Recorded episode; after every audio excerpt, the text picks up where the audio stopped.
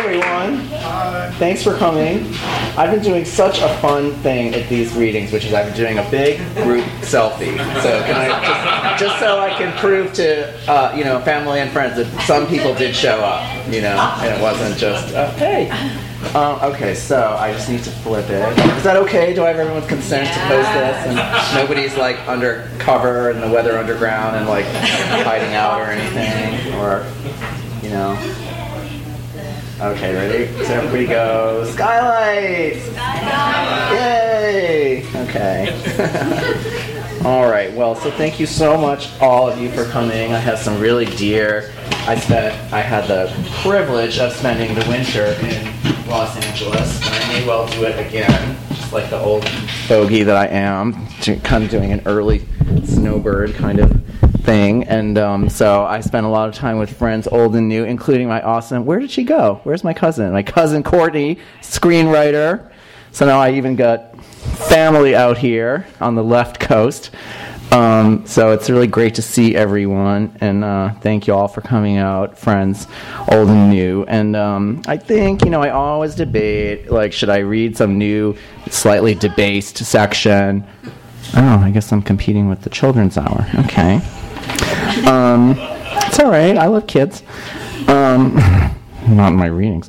Um, um, so um, I always say, like, you know, should I read some deeper, darker part of the book, like deeper into the book? And then I always end up reading this chapter because it goes really fast. Um, so just to say, you know, for those of you who aren't uh, familiar with the book yet, hi, Paul. How are you? Um, this is great. It's like little mini uh, debutante baller for me. Uh,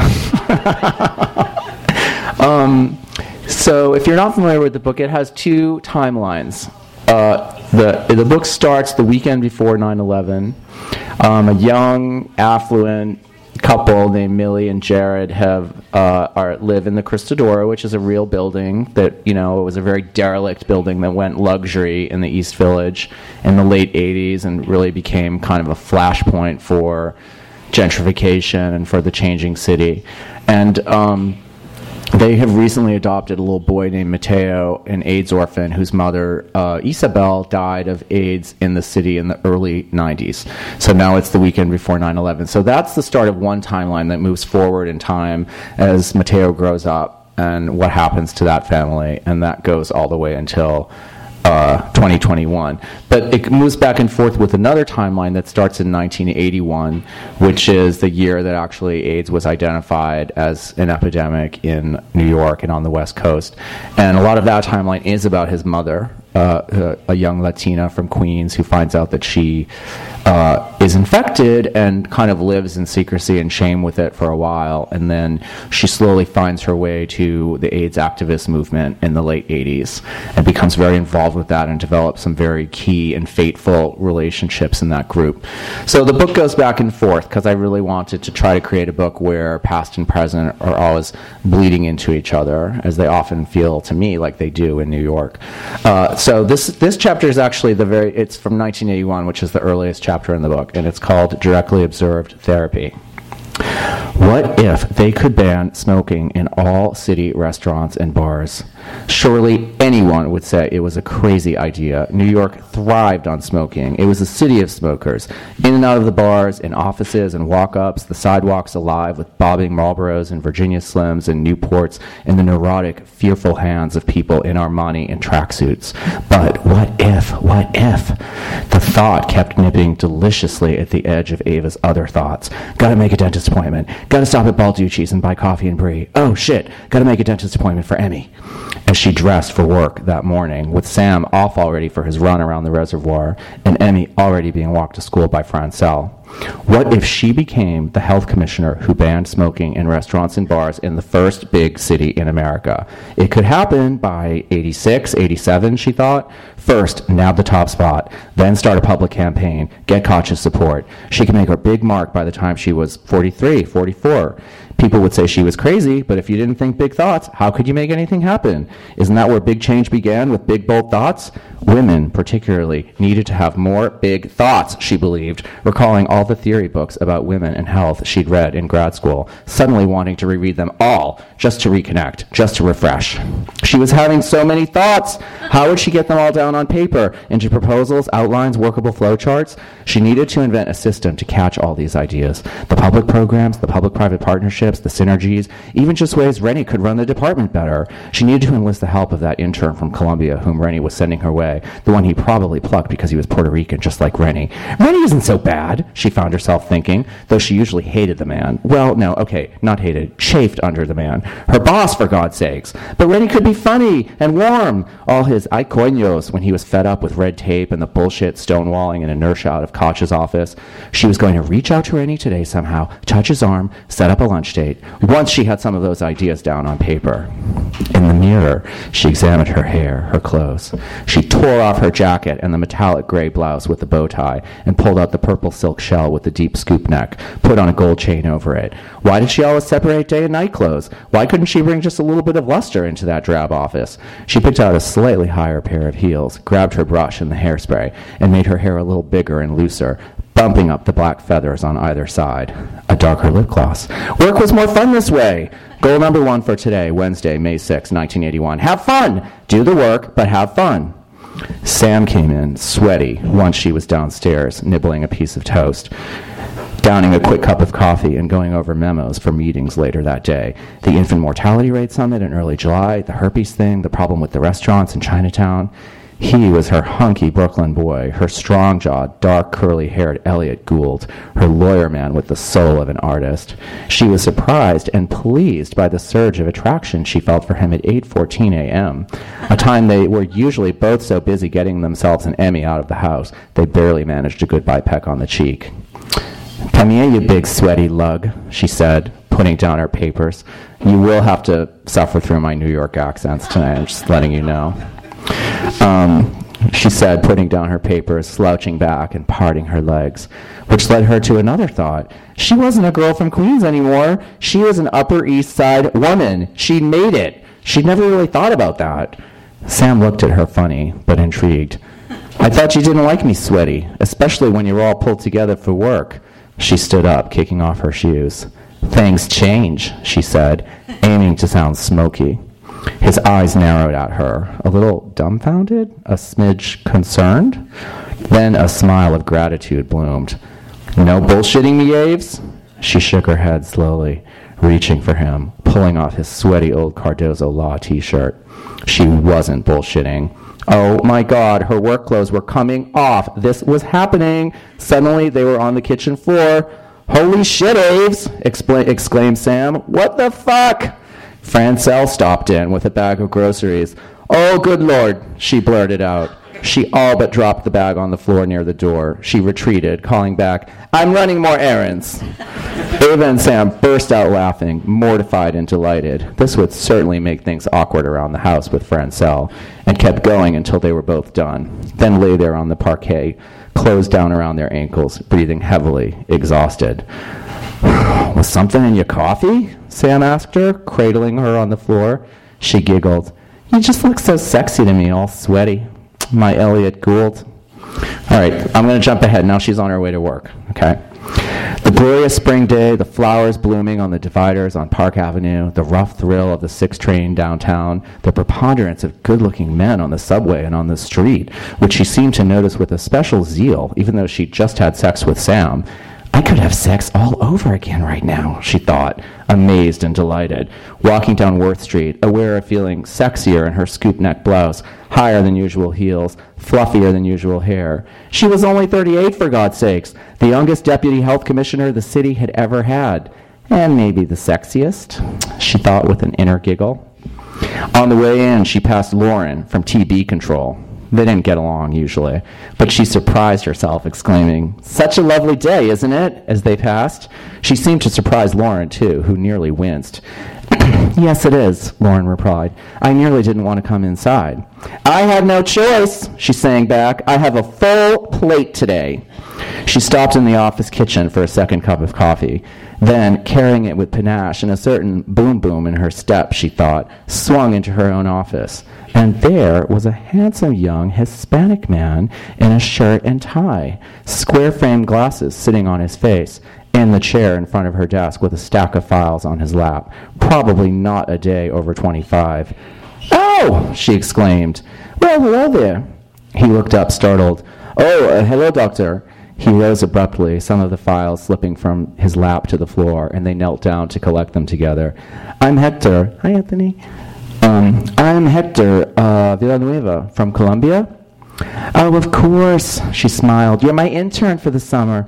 Doctor Ferrer told me about you." "Well, hello, Hector." She extended her hand. "It's nice to meet you. Please just call me Ava." He looked at her quizzically. "Are you sure?" "I'm sure, I'm sure," she said. He was certainly handsome, she thought, settling behind her desk, but so shy and awkward, she could already tell. And those glasses, he had such large, lovely brown eyes behind them. Hadn't he heard of contact lenses? "I'm sorry I'm sitting here," he said, even though he wasn't sitting anymore, but was standing nervously, the stack of folders in his arms. Missus Uh, Missus Conti said it was okay because she didn't know where else to put me until you came in. "It's fine," she said, her mind already thrumming with all the different projects she could put him on. And wasn't this sweet? She already felt a bit maternal toward him. "I came up at Bellevue. I know how to work around distraction. I'm not one of those lab geeks." He laughed awkwardly, she noted. Oops, he probably was one of those lab geeks. "So, how's Columbia?" she asked. Rennie, uh, she caught herself. "I'm sorry," she said, all mock and trite. "Doctor Ferrer said you were interested in infectious I D?" He nodded soberly. "I am." "But why? Infectious is over. Everything's been figured out. Why not cancer or heart? That's where the big work's going to be, and the big money." "Well," he stammered. He was so nervous. Was she talking too hard, too fast, scaring him? "Well, in the developing world, infectious..." "Oh, I get it. You want to do I D in the developing world. Oh, well, that's a different story. Lots of work to do there." "You're from, where, the D R? Uh, the P R, he said. They both laughed a bit at the inadvertent wordplay. "We came here when I was thirteen. "Ah, sí, muy bien," she said. "Maybe you can help me with my Spanish, among other things, because it's not very good." "Sure, I'll help you," he said softly. She smiled. She hadn't even been serious, but he'd taken her seriously. He was sweet. If only he'd lose those dorky glasses. He didn't know how handsome he was. She needed to bring them back on point. Her busy day, her meetings, the outlines and flowcharts she wanted to work through. "All right, let's talk about what I've got on my plate and how you can help me out," she began. And just then, speaking of I D, Bloom rapped on her door, came in, and handed her a brief, ignoring Hector. "You seen this?" Bloom asked. She scanned it, eyes widening. "Another Kaposi sarcoma report out of Saint Vincent's? And a thirty-two-year-old guy?" Bloom nodded. "Another homosexual." Ava handed Hector the memo. "Here's your first task, Hector," she said. "Xerox this for me." Hector took the mir- memo and left the office. She turned back to Bloom. "This is what, case seven in the past few months?" Eight. "What the hell do you think this is? This cancer is like a few old Jewish and Italian men once in a blue moon." "I wonder if it's Hep B related," Bloom said. "It's rampant in the gay community." Hmm, a virus-linked cancer, she mused. "Either that or too much disco and nitrites or sex or something." This bugged her. "Not funny, Bloom. You know my brother's gay." "Hey, I'm serious about the nitrites. What the hell could it be? And you know L A's reporting a bunch of P C P cases and homosexuals." "Pneumocystis, yeah," she said. "I read about that." Hector returned with her copy of the memo. "What's your take on this, Hector? If it's community-based, it feels epi to me." Hector looked down. "I haven't been following it," he all but mumbled. God, this boy is so uncomfortable in his own skin, Ava thought. Then again, hey, he was like twenty-five. He was a kid. She told Bloom to call a meeting if and when the next K S case came in. She couldn't spend more time on this today. She had multiple meetings to make, projects to push along, briefs to plow through, and all by three o'clock. Then Emmy.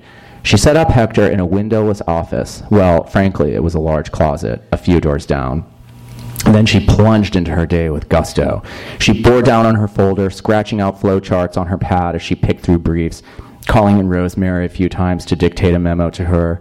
"You're going too fast for me," Rosemary complained at one point. "I have a lot on my plate today," she snapped back. Okay, so I'm going to skip ahead. So she takes Hector downtown to inspect some restaurants in Chinatown. And after they inspect the restaurant, they sit down in the restaurant and they have some egg drop soup. Um, so they're sitting down, they're about to eat the soup. Okay. Um, so where are we here? Where are we here? Okay. Um, we need to feed this boy, Faye, two egg drop soups. Special for you, Faye said, leading them out of the kitchen. She and Hector sat up front. Did you see that poor guy in the back? She asked him. I wonder how much they're paying him. Do you know they're trying to unionize at the Silver Palace Dim Sum Parlor? Good for them. It's slave labor over there. They're scared, though, because they're immigrants, Hector said. She looked up from her soup at him. Would you do me a favor? His eyes widened, frightened. Would you would you just take off your glasses for a minute? Take off my glasses? Yeah, just for a minute. He obliged her, removing the squarish plastic frames. Now that was better. Have you ever thought of getting contact lenses so we can see how handsome you actually are? He smiled and blushed, exquisitely embarrassed. I have them, but they hurt my eyes. When did you come here from Puerto Rico? When I was thirteen. Oh, so you went to high school here then. Bronx Science, she beamed. My brother went to Bronx Science. I went to Cardozo. Uh, did you have Mister Levy with the cauliflower growth on his neck for chemistry? I did, he smiled broadly. I love that guy. How do you know about him? My brother. Oh, right, right. They were both quiet for a second. She felt an incredible surge of identification with and affection for him. So, tropical, huh? He nodded soberly. Tropical. Tropical was not really her bailiwick. You've read all about the uh, the dengue outbreaks in Cuba, she ventured. Yeah, and Castro trying to blame the U S, he laughed. But she couldn't really focus on a talk about tropical. She was still wired up from the meeting that morning, and even from the brief volley with Faye. Health is a shark pit, she said. His eyes widened, confused. Health? Health! Health! The D O H! Oh! Lauren Saint Hilaire hates my guts. Did you see the way she was looking at me in that meeting? Hector grinned slightly. Well, you kind of hijacked her presentation. Her mouth fell open. She was shocked and a touch offended, then suddenly amused. You really think so? She asked. Well, it's, it's, he was flustered now. I mean, you had a good idea, but she was getting to the same idea, I think. I hate how slow people are with their ideas, she nearly barked at him. I lost my place. Where am I? He popped back in his seat. Spit it out! Spit it out! Let's save time. The more time we save, the more we can do. He laughed uncomfortably. I know, but... But she suddenly felt affectionate, playful toward him again. Do you have a girlfriend? She asked. A what? A girlfriend. A girlfriend. Uh, not right now. You like girls? He was squirming, and she liked it. How far could she take him? She had no interest in her food. If anything, she wanted a drink. Also, she had to go back to the office and make sense of the flow chart she'd been diagramming during the meeting and bring it into Rennie. Should she call Rennie right now from the payphone, tell him to set some time aside for her this afternoon? Oh, wait, shit, but Emmy, serendipity at three o'clock. How much work could she get done between now and three? I... He was still squirming. I'm too busy for that right now, he said. I want to publish. You want to publish, she cried. You're too young to publish. I'm ambitious. I can see that. Okay, fine. You want to publish? I'll help you publish. Don't worry about it, Bronx Science guy. Now he finally smiled. Thank you, he said. She let the fish off the hook. Their food came. He ate with gusto, but she barely picked at hers. She felt like she was losing hold of her thoughts. They were running ahead of her now, just a bit too fast, and she didn't like the feeling it gave her. A few times, she felt an urge to cry, but she pushed it back. Okay, so I'm going to just jump ahead, and then get back to the office, and she has lots of ideas that she wants to share with everyone. So... So um, she barges into Rennie's office. That he's the health commissioner.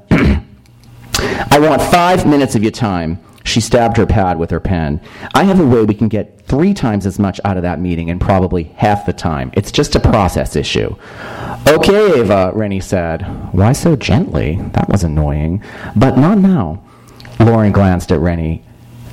Ava, she ventured. Ava, what? Are you angry at me, Lauren, because I stole your thunder in the meeting? Because if you are, I'm sorry. The idea just came to me, and I came out with it. No, Ava, Lauren said, her voice firm and loud now. I'm worried that you're cycling. She sat straight up in her seat. She made a high, indignant sound. She laughed sharply. You're worried that I'm cycling? That I'm cycling? No, Lauren, you're pissed off about the meeting, so you're going to say instead, you're worried that I'm cycling when you well know that I was diagnosed unipolar, not bipolar. Ava, Rennie said, I think that in retrospect you've been ramping up for the past two weeks and now you're cresting. With a Herculean effort, she sat back in her seat, said not a word. Then, slowly, with excruciating enunciation, even if I am this... She tapped her pen on the pad. Is a better way to do things. Rennie and Lauren looked at each other helplessly. How infuriating. Fine, Rennie said. We'll go over it, but not now. Oh, come on, Rennie. All I wanted was five minutes. God, she sounded like a girl from Queens now. She stood up, pad in hand, and walked out. She heard Rennie mutter to Lauren, I have to call Sam. That stopped her cold. She could not see Sam go through the torment he had gone through a year ago. She stepped back into Rennie's office. Don't you dare call Sam Wren, she all but shouted. That is not showing concern for us. She stalked back toward her office, well aware that Missus Conti and the rest of the support staff had heard her and were tracking her, peering over their fucking glasses as they typed. She stopped at Hector's closet. I'm going to my office and closing the door and getting some shit done before I go get my daughter, she announced. He looked up. She noticed he was looking through the Kaposi's briefs Bloom had brought in earlier. Okay, he said. Uh, are you okay? She put a hand on her hip. Do you know what I hate, Hector? I hate when people see good, energetic impatience, when they see a touch of activism in the middle of a fucking ossified bureaucracy, and they want to pathologize it because it scares them, because it means they might have to get off their own fucking asses and actually get something done. And it sounds like already, even though you know what I'm about, you see me that way too. You're scared of me. He shook his head. No, I'm not, he said. But she could see the briefs trembling in his hand. She stared at him good and hard. Her affectionate and aggressive feelings toward him were all mixing in her head confusingly. She wanted to cry. Instead, she thought, he is literally sitting here in a closet. That was hilarious to her. I hope you know you're literally in the closet, she said. Then she was horrified. Had she just said that? He turned pale, his mouth opened. I'm not in the closet, he said, but it came out a croak, barely audible. She held her stare. Voices in her head were telling her to continue to taunt him, but something else broke through. A tender voice told her to spare the boy. I'll see you tomorrow, Hector, she said. She got back to her office and closed the door. Her fat folder awaited her. She had exactly eighty minutes until she had to leave to meet Emmy. Okay, so then... Bloom comes in the office. He came in, shut the door, sat down, and leaned in a bit toward her. Aves, everybody's worried about you, he said. She paused. She gave a helpless, bitterly amused laugh.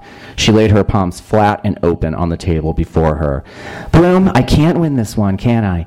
Every bit of passion or oomph I ever show from now on will be judged through the lens of last year, won't it? If I'm not tamped down on so much fucking lithium I can barely think straight, I'm just a ticking time bomb around here, right? He laughed.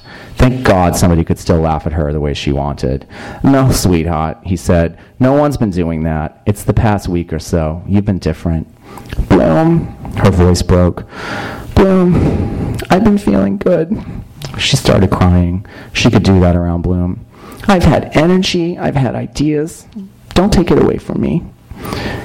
But Aves, he leaned forward more. Look at yourself. You're crying. Do you really feel good right now? I'm feeling. I'm feeling, okay? He sighed, shook his head. Would you just call Vikram and talk about the lithium? You want me to do it with you now? I told you I have a million things to do before I go meet Emmy. You're meeting Emmy soon? We meet every Wednesday at three at Serendipity. Why don't you take a Valium now then? I will consider taking one, she said. But Bloom just sat there. You are not doing directly observed therapy with me, if that's what you're thinking. Bloom stood up, all six feet two inches of him. He was the boy from Midwood. They understood each other. I know you hate that you have this thing, he said, but you have to think about keeping yourself and your family safe. Safe, she snorted. We all get crap to deal with, and this is yours, Aves, he said in a suddenly sharper voice. Be a grown woman. Bloom left, closing the door behind him. She cried. She knew the good times were coming to an end. She should be heading uptown, she thought, but she kept tweaking the damn outline she made so she could fully implement it in the morning. There they were, the tears and the anxiety, wrestling right alongside the exhilaration about all her plans, that lust for life, that rush. Goodbye to all that. She stuffed her yellow pad into her work bag, slung the black garbage bag of Hello Kitties. She bought like a bag of... She was leaving Chinatown. She saw these little Hello Kitties for sale. So instead of buying one, she bought like six. She bought like every color to, for her daughter. Um, she stuffed her yellow bag into her work bag, slung the black garbage bag of Hello Kitties back over her shoulder. On the sixth train uptown, she gave withering looks to people whose body touched hers. Finally, to a man who bumped into her, she said, "You could be more careful." "Fuck you, bitch," she said, before getting off the train. Her head was racing. She should take a Valium before meeting Emmy, but in the pit of her stomach, she could remember the dead Valium haze from last year, the hell getting off those things, how proud she was she hadn't needed one in three months. Being with Emmy would calm her. It always did. She never took her illness out on her child. They were going to have fun today. She stepped into Serendipity. There was Emmy, sitting on a white chair, alone at a white table, waiting for her, her dark curly hair pulled back in barrettes that were woven with pink and blue ribbons. Her trapper keeper was in front of her, with the big pink sticker letters on the front spelling out Millie. Emmy being short for M, M short for Millie. She smiled when she saw her mother, showing a mouthful of braces. Then, when she noticed her mother was hauling a black plastic garbage bag, the smile disappeared. Her eyes hazed over with fear. But Ava didn't see that. She barreled into the restaurant, knocking down a chair with the black plastic bag. "You can't leave a chair out in the middle of the room," she huffed at the waitress, who hurried over to pick it up. Suddenly, she was leaning over, kissing Millie, who cringed. She had school friends just a few tables away. She knew they were already looking over, giggling. "I come from Chinatown bearing gifts," exclaimed Ava. One by one, she pulled the Hello Kitty dolls from the plastic bag, arranged them in an arc on the tabletop. "Aren't they cute?" Her mother was cuddling up next to her, asking about her day at school, and mm, were they sharing a frozen hot chocolate together like they usually did? "Yes," said Millie, "but I have to go to the bathroom first. I've been waiting for you to get here." Walking toward the back, Millie could hear how loudly her mother was talking to the waitress, as though she wanted the whole restaurant to hear. In the back, at the payphone, Millie called her dad's office, waited for his secretary to put him on the line. Somewhere deep down, she'd broken in two again, just as she had last year. But for now, she put herself above the shock and the humiliation and the knowledge of what the next few days or weeks or months would be like. "You need to come to Serendipity," she said when her father came on the line. "Mom's breaking down again."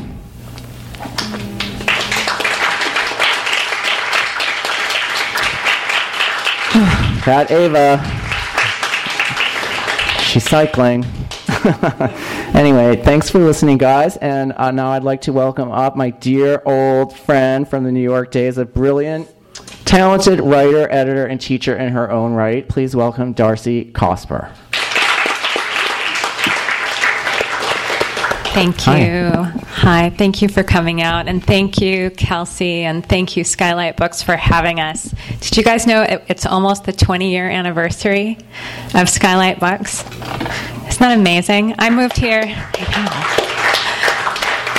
I moved here, I think, when it had been here for six or seven years already, and I can't imagine a Los Angeles without it. It's it's such a special place. I'm really honored to be here with you. Thank so, and you. I'm so excited to um, to be here to talk about this book. Uh, uh, those of you who have friends who write like Tim know there's always a moment of anxiety when a friend gives you a book that they have written, and you think, "Oh my God, I hope it's good."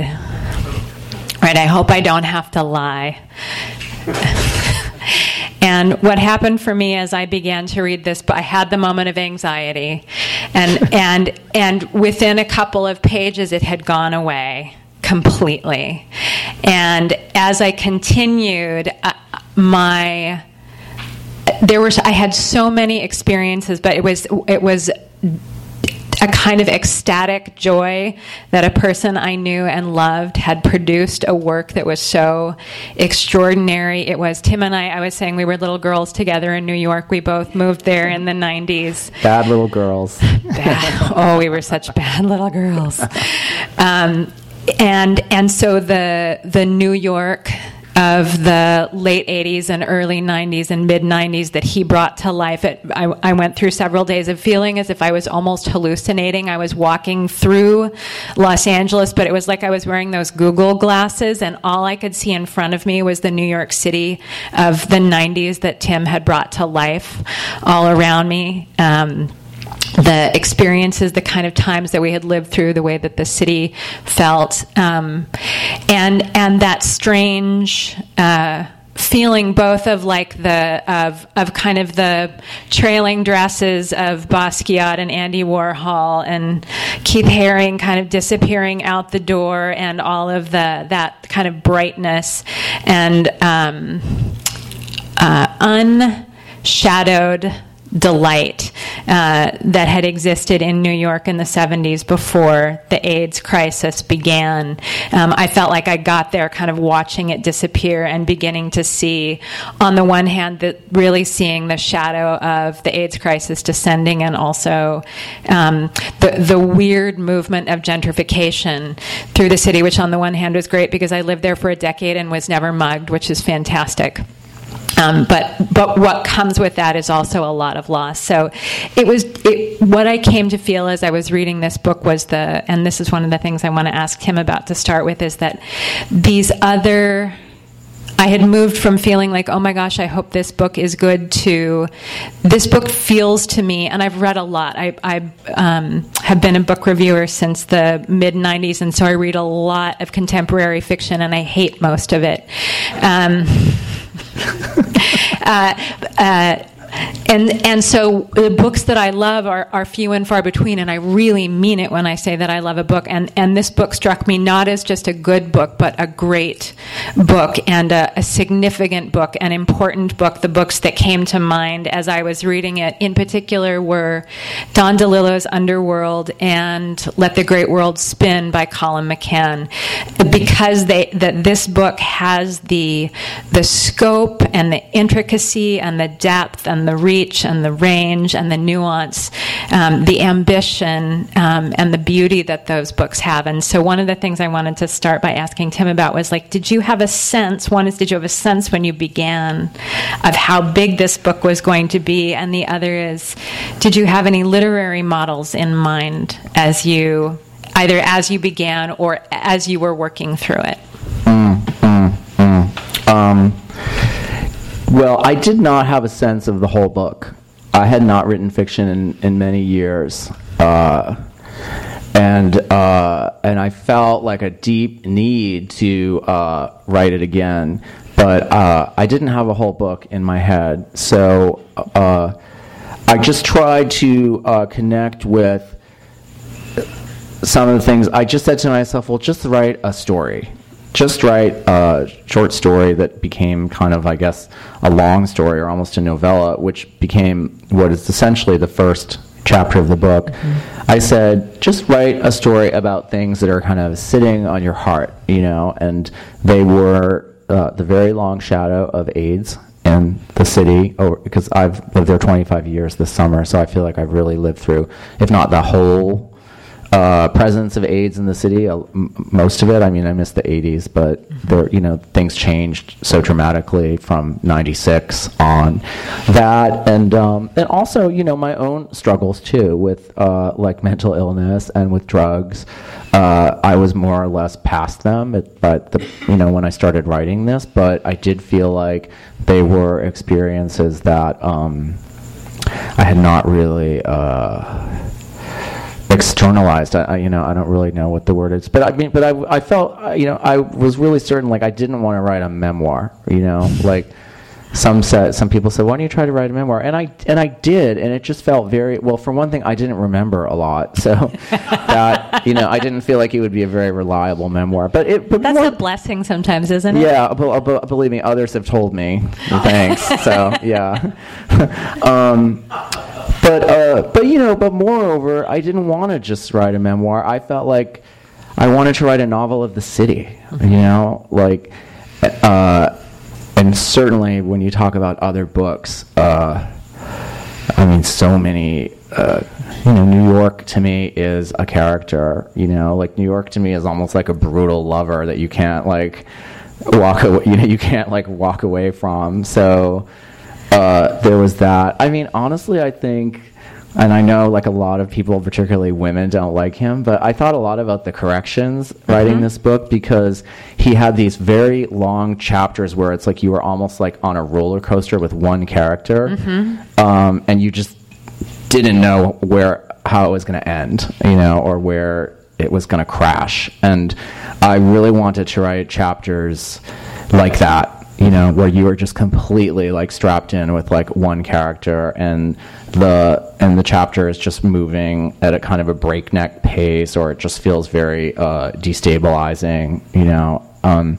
so I wrote that first uh, chapter, and uh, and then the second one I wrote was like several years. I can't remember because I kind of reordered the chapters a little bit for the book, but it was not chronological. I was always jumping around, and my idea was that uh, I kind of saw the book as like a collection of like loosely linked short stories, and that at the end of every story, you would find out what the link back to the last. So it would be almost kind of like beating a chain or something. Mm-hmm. And after about five or six chapters of that, then I started like coming back to characters and started like weaving them into the same chapter. And I did not have the uh, I did not have the idea for the whole book and all of the connections that occur in the book. That was really cool that some of the key ones did not even occur to me until I was I had been working on it for like a year or something. And mm-hmm. I and I remember like a day, like I was out for a run along the East River,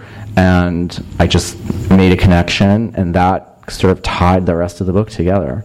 So it was very um, No, I did not. Um, I did not uh, nah. conceive of the book epic in scope. It just really kind of evolved, and that was great. That was really great, because the books that I wrote when I was younger, I did outline them from mm-hmm. like top to bottom, and it was a bit like coloring in the lines and a bit boring, you know. Mm-hmm. So I really loved like I feel like I was really searching for something with mm-hmm. this book, you know. Like I was really searching to understand things that I had had lived through or were witnessed, you know, like there's so much, you know, I've been like an H I V AIDS reporter for twenty years. I've interviewed like hundreds of people, you know, many of whom are no longer here. And I always wondered, you know, what will all these interviews and all these stories add up to, you know, like what will I ever make of these and like the bigger, and I think it, I think this book is what where I ended up. I'd love to talk about that a little bit more, that idea of those vase, the voices, and we were talking a little bit about this before. If anybody's been following that, what one of my friends called um, Sombrero Gate, which is the, um, there was a, a writer named Lionel Shriver, a, a fairly high-profile writer who at a, oh, she was the keynote speaker at a literary festival, and uh, what, so it, to her keynote, she wore a sombrero, and the keynote that she gave was a, um, a contemptuous dismissal of uh, of the critique of cultural appropriation. Um, that the there's a conversation happening in the literary community right now about the absolute necessity for consciousness about um, inclusion, representation, um, kind of restorative justice and reparations in the literary community.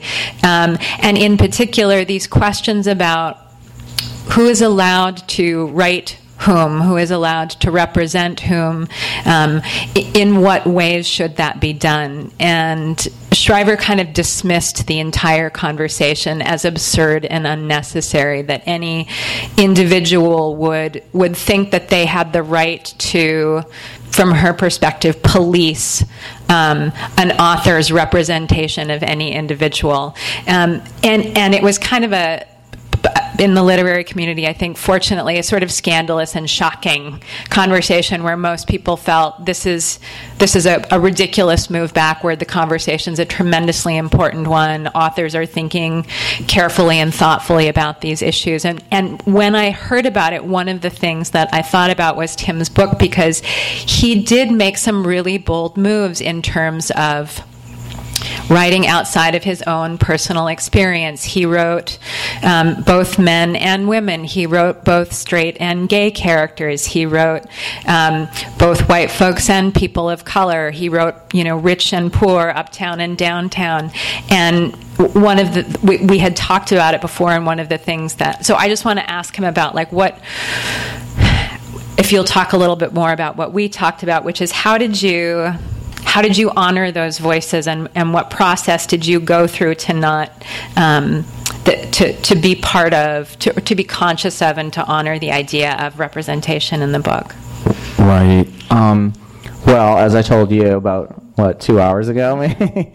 um, and this question has come up. This question came up. Somebody brought up Lionel Shriver's? Shriver. Shriver's. Yeah, someone brought her, uh, her up a few nights ago in, in Boston, I think. Um, Well, first of all, like I told you, I mean, I did feel very conscious about writing these diverse characters, uh, and I wondered sometimes if I should. Uh, it's very funny. I have a good, I have a good uh, friend, successful novelist of color friend who you know, who I'm not going to say because I don't know. If we were just having an intimate talk, but you know, we were talking about this recently, and he said, I don't think that white writers should write. Uh, you know, characters of color. And I said, really, never? I said, like, you just think that, like, you know, white people should write white people? And he said, well, let me get to, I don't mean that artistically, I mean it politically. Hmm. And I said, do, I mean, do you mean it because, you know, the majority still, I mean, even though I feel like we've, we're seeing big changes in the past few years, the majority of what still gets published and who chooses what gets published are white writers, white editors, et cetera. And he said, yeah, that's exactly what I mean. So I uh, feel really uh, sensitive about, you know, I'm really attuned to that, to this conversation. Uh, and I had, um, you know, I had, uh, I don't know if misgivings is the word, but I certainly had a caution about it. Uh, But I also felt like I just did not, you know, and, and writing and working in H I V AIDS and, and writing about and interviewing people, befriending people for over twenty years, my I did my experience was a diverse one, and it was not one of just gay white men, and I just really didn't want to write that story again. I mean, Larry Kramer's written it four hundred times. Right. And I um, I just, it was not the experience of AIDS in New York that I knew, so... Uh, you know, I felt that the characters that I wrote were, they are blends of people that have been very close to me, who I've really loved, who've, like, shared their lives with me and vice versa. Um, and so I just tried to proceed thinking of them as full people with full lives, you know, who, uh, and not, certainly not angels, obviously. I mean, the Hector, the char- I mean... I mean, it's really funny. Some of the online reviews, there some people are like, I just couldn't get past some of the things that these characters did. You know, it's interesting. Like, there's such a continuum of, like, forgiveness and, like, empathy on one hand, and some people just saying, I just couldn't stand, you know, I couldn't stand some of these people and, like, and the things they did and the choices they made. But um, I just tried to proceed, really, like, hold them close. And then, and then when I was done, I asked, you know, I had, you know, I have, like, a good handful of friends that who were, grew up Puerto Rican or Dominican and in New York, and I just asked them to read the book and just say, is anything really wrong? You know, I mean, I felt like I've lived in New York for twenty-five years. I was thinking about lots of friends and lots of people close to me, mm-hmm. and um, and they were, you know, I mean, they might have had like a few very, very small things. Mm-hmm. Like, I also just tried to take a very light hand with it too, you know, and not like over, because the other people are Jewish in the book, you know, and I really felt like I wanted to create a portrait of New York, of the New Yorkers that I've known mm-hmm. for twenty-five years, and a lot of, most of the time these lives don't overlap, but sometimes they do, you know, and especially if you live there long enough, you work in a field like AIDS, they, they do, you know, these lives really do intersect, and and I wanted to show that in the book. And there are other places in the book where the characters don't intersect, because I don't think they would, you know, like there's a point where Millie says, you know, like her mother gets her shit together, and she goes on and she ends up doing a lot of work in Uh, for the AIDS community in the city, and there's a point where it, it, you know, it says Millie really didn't really want to know what, she just didn't get that involved in her mother's work because she found it depressing, and that's, you know, and I think that's, you know, the way a lot of New Yorkers live, like you just sort of stay in your lane, mm-hmm. you know. So I wanted the book to show New Yorkers intersecting, but also not intersecting, mm-hmm. you know. I want to in all in that. vein of the, the intersections and, and kind of going back to your idea, the, the thing you talked about with the Franz and of the voice after voice after voice. One of the things that I found fascinating is you talked about these two timelines, one which starts back in the eighties and moves forward that has to do with the, the AIDS crisis and the research, and the other that has to do, that starts in just before nine eleven. But those two timelines don't proceed linearly. One of the th- and I've actually read online, one of the things that I found fascinating and to me just seemed like a puzzle that I needed to solve or something I needed to keep up with, but I've read some criticisms of it, is that people feel very um, baffled and disoriented by the nonlinear nature. And so what I wasn't able to figure out for myself, and what I wanted to hear from you, was, I guess, two pieces, and one is broadly, what was the effect that you were going for when you designed it that way, when you made a decision to do not just one non-chronological narrative, but two non-chronological narratives? And was there any was there any particular pattern that you decided on, or some an organizing principle? Right. Um, I mean, the general pattern was like to go back and forth, you know. So, so if I, you know, if there two or three chapters in a row took place in like the eighties or nineties, like, you know, then I would go back to wherever I left off with the with the present day family in like twenty twelve or twenty thirteen. But I think the reason I did it, well, someone said the other night, I forget who it was, but they said it was really cool because I felt like I was on an elevator and I never knew what floor I was like going to be let off on, you know. That's great. And I kind of love that, because one thing I really want, I'm a, a very, very nostalgic. I always say, like, if the, the best birthday gift anyone could ever give me was if they would let me go back to New York for just one weekend back in time, you know, and what year would I pick? And I could just, like, mull over that forever, because I am so obsessed with, like, what clubs people were going to and what the talk, what the zeitgeist was in the city. And, I mean, you could just put me alone in a white-walled room with, like, all the New York magazines, like, going back to nineteen sixty-eight. And I guess if you put an I V drip, a food drip on me or something, like, I would just be in pig heaven, you know, like, I would just read them all. Um... And I always, it always comes around to, for some reason, like nineteen seventy-four, you know, um, because it's not like it's the end of the sixties, but it's the beginning of disco, and it's really the city when it was just like in the shithole, you know, like at the, just the absolute rock bottom, and yet so much was going on at the same time. Mm-hmm. So, um, you know, so one thing I wanted to do was just utterly, for every chapter, just utterly recreate that year, you know, but also not try to do it in an overly cheesy, like, mm-hmm. beating you over the head with it kind of way.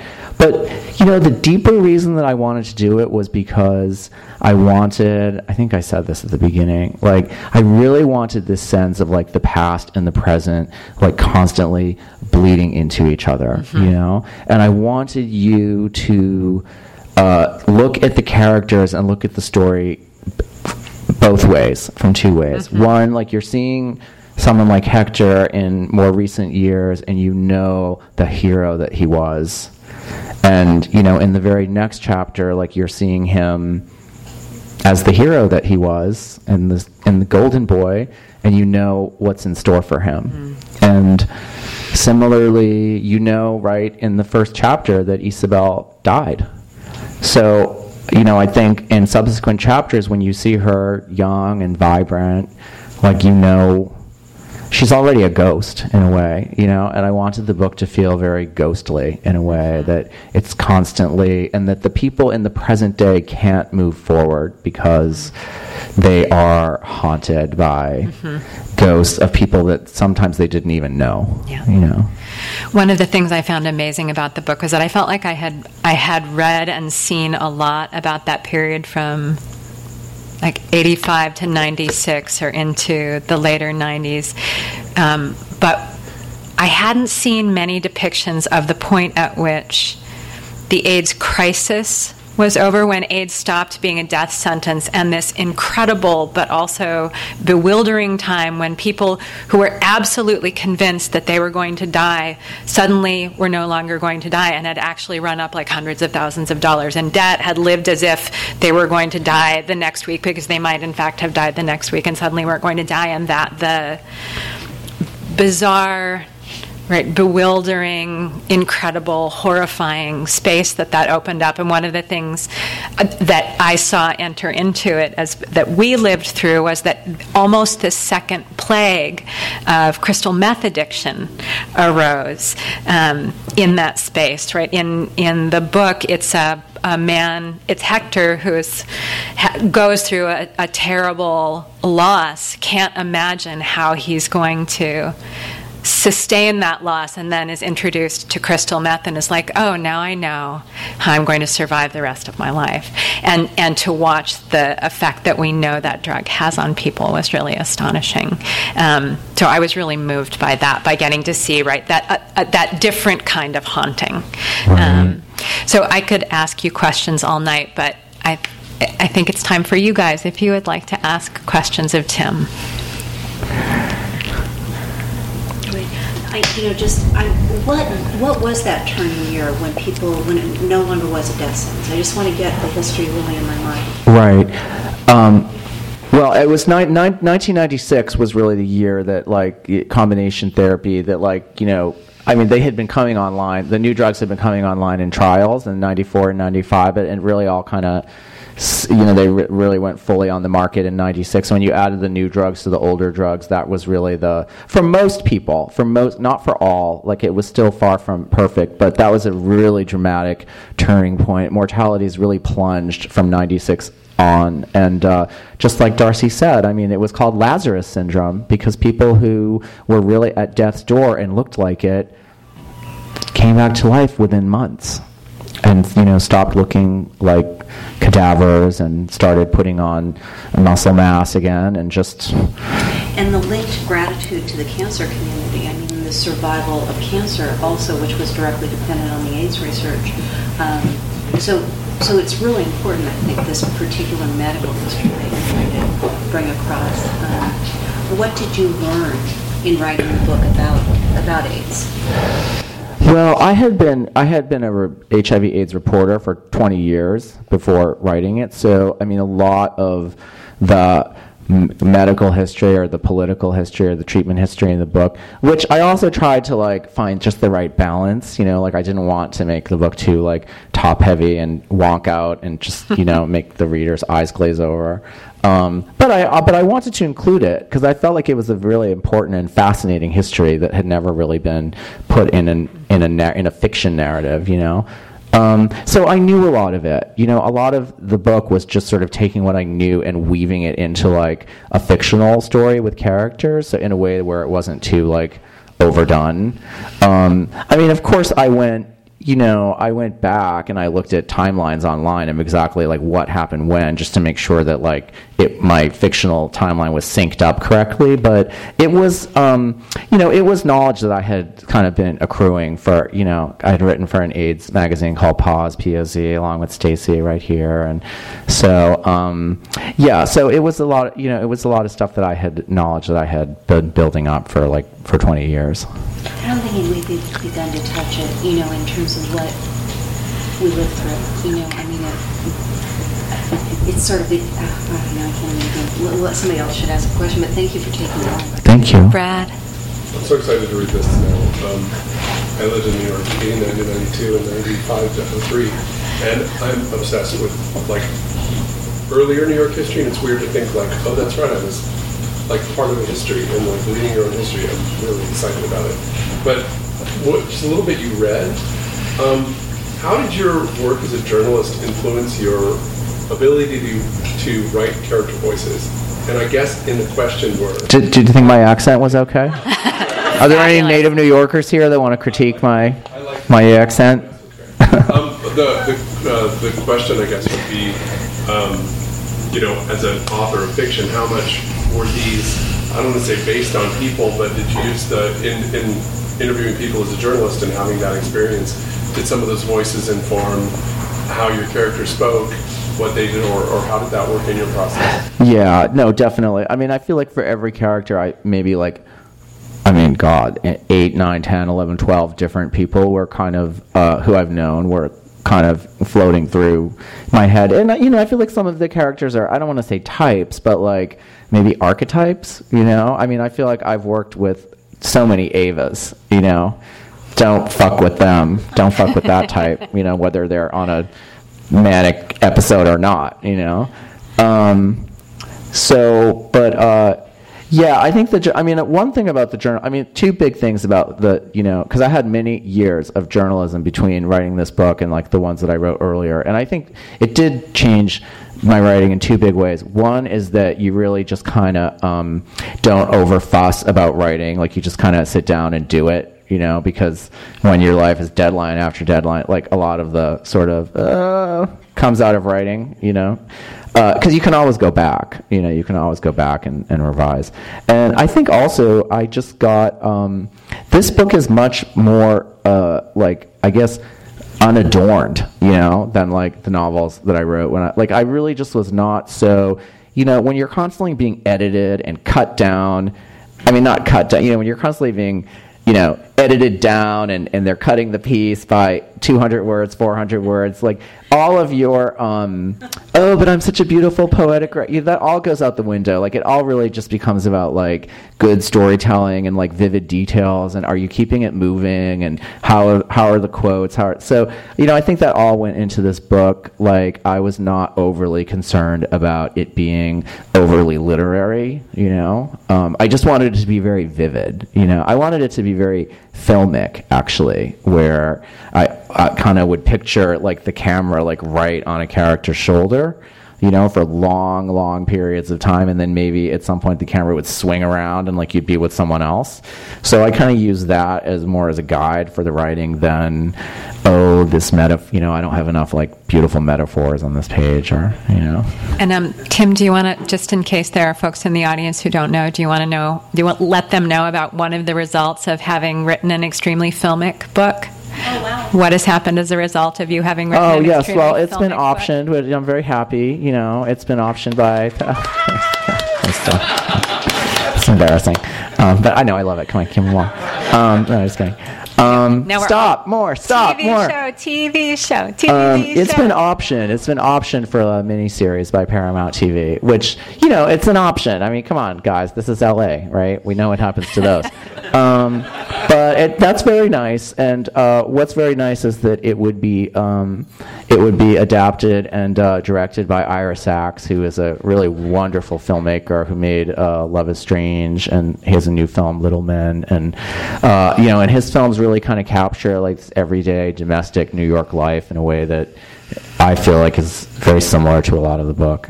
Um, and Cary Fukunaga, who uh, did True Detective, would be would be the producer. So that's all. I mean, you know, I really hope that happens. We'll see. We'll see. So everybody keep their fingers crossed. Yeah. All right, I think... Um, we need to wrap up, so um, if you'll hang out for oh, wait, one, mo- take- one more question. Yes, please. I was going to say that you shouldn't underplay that success because it's a communal success. I mean, there's so few stories, yeah. representations of injury that sort of circulate widely, and your book was so thrilling, it's not a question or a comment for me, is that everyone on my Facebook world is really excited about it. They're talking about it, they're reading it. The book is really moving out of kind of subcultures into larger... Yeah. larger public spheres, and I find that really thrilling, and I think it's really exciting, and I'm incredibly happy for you. Oh, thank you. Yeah. That's sweet. No, you're right. You're right. Yeah. No, you're absolutely right. And you touched on something that I just want to say. You know, like, I was ho- I was really holding I was holding space. I guess it's like this new. Were we just talking about that last night? What does that even mean? How do you hold space? You know. Um, have you been hearing this term? Oh, Lordy, yes. All the millennials, they love to hold space. I mean. Anyway, I'm sorry. I'm probably offending some. I don't know. We look pretty. We look pretty long. It's, oh no, there's my cousin. I think it's out uh, of the mindfulness tradition, maybe. Uh, is that what it's from? Okay. Anyway. Anyway, right? Yeah. Um, no, I'm, I'm glad you said that because um, I did. I, I, you know, like when I was twenty-two, I remember dating a guy who at the time was thirty-three. And he told me that he had been to three dozen funerals and memorial services.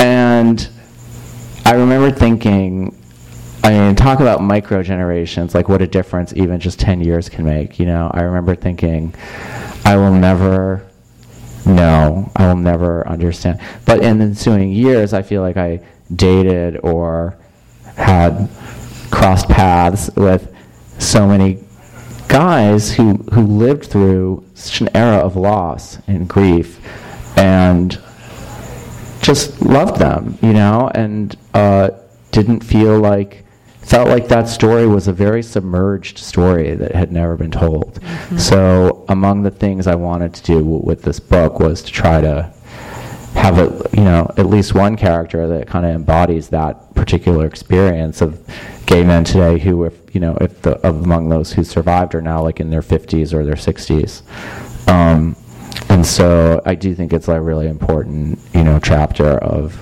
of queer history and of history and of American history. So I don't I don't mean to, to take it lightly, and I appreciate that. And it does feel that, that it's like it's a love letter and a monument to a generation of men and women, to the um, the activists and the researchers and the people who worked inside the system and the people who worked outside the system who who brought this change about in the community and then like continued to help the community survive the right when the crisis was over, right? There was still decades of mourning and rebuilding to do, and it's this generation that, like, you know, as um, Tim has just gotten involved after the Pulse shooting was part was starting a, a group called Gays Against Guns, and it was one of the things that I saw was a, a, a poster going around that said, "Congratulations, terrorist! You've just turned the attentions of the gay community on the top issue in the United States. And I don't know if you've been paying attention for the last twenty years, but these queens get shit done." Right. And I feel like, so I just want to thank you, Tim, for writing a love letter to the queens who got shit done. Oh, that's sweet, Darcy. Thank you. Yeah.